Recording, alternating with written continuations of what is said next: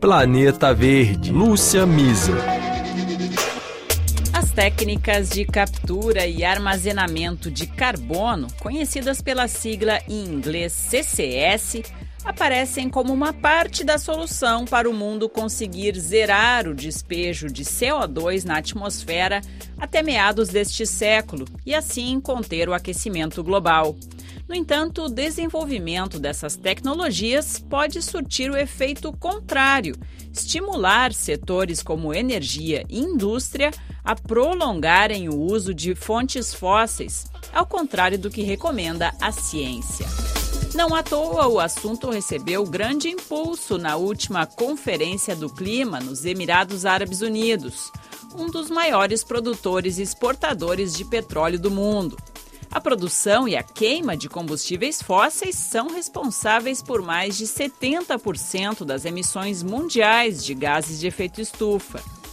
Por isso, países com forte dependência dessas fontes apontam que a captura e o armazenamento permanente do CO2 no subsolo da Terra poderão compensar, pelo menos em parte, o impacto negativo do petróleo, do gás e do carvão. Existem diferentes métodos de CCS que envolvem uma cadeia complexa em vias de amadurecimento. O carbono pode ser recolhido antes, durante ou depois de ser emitido. Uma vez capturado, o gás é injetado a mais de 800 metros de profundidade. Petroleiras, por exemplo, são capazes de captar o CO2 no momento da extração do óleo nas reservas e até utilizá-lo para impulsionar o produto para a superfície, sem que o gás sequer saia do subsolo. Com isso, reduzem significativamente as emissões geradas no processo produtivo. Mas o grande problema é que 80% das emissões do setor são decorrentes do consumo do petróleo. O Brasil é um dos países mais avançados do mundo neste tema, com dois projetos piloto, explica Heloísa Borges, diretora de estudos do petróleo, gás e biocombustíveis da empresa de pesquisa energética. Injetar carbono em um reservatório de petróleo a gente já fazia. Petrobras já faz isso há 10 anos, outras empresas já faziam isso no mundo. Injetar carbono num reservatório hipersalino é uma coisa que a gente ainda precisa entender para saber de fato o tamanho do potencial. Só que a gente sabe que se a gente conseguir migrar para isso, aí a gente expande muito mais a nossa capacidade.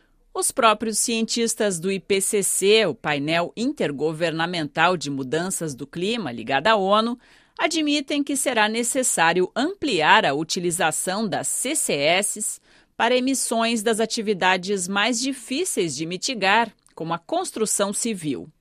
Rodrigo Sluminski, advogado e consultor em sustentabilidade da organização La Clima, pondera. Quanto mais você insistir na agenda de carbonizar, mais você vai precisar criar alternativas para descarbonizar. O CCS está dentro desse conceito. E dentro de um outro conceito que é a inexistência de fronteiras para descarbonização. Então, muito embora a solução seja local, o resultado ele não é local, é global. É, naturalmente o Brasil tem uma, uma natureza vasta de descarbonizar de maneira muito própria, né, que é a floresta.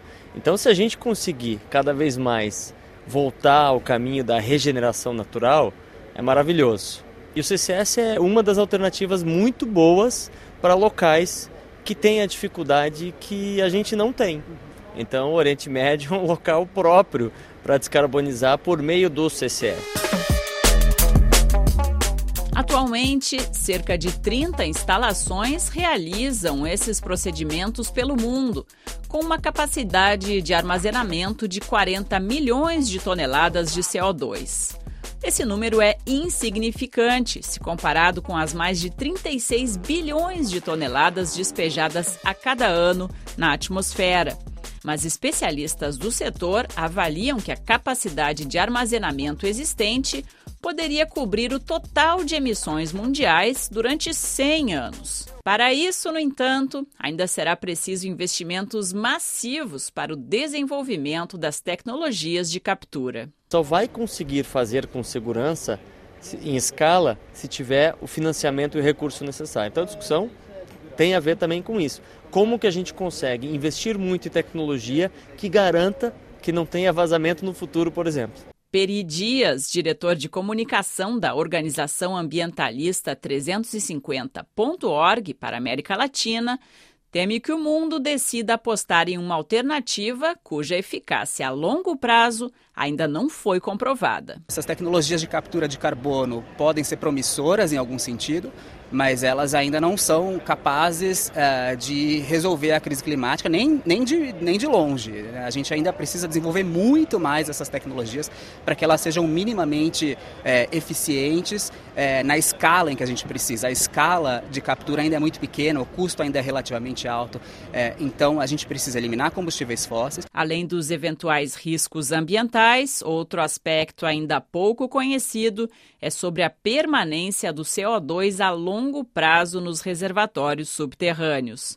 O escapamento do gás estocado colocaria em xeque todo o processo. Voltamos a ouvir Heloísa Borges, da EPE. Alguns padrões internacionais falam de um requisito de garantia de no mínimo 100 anos.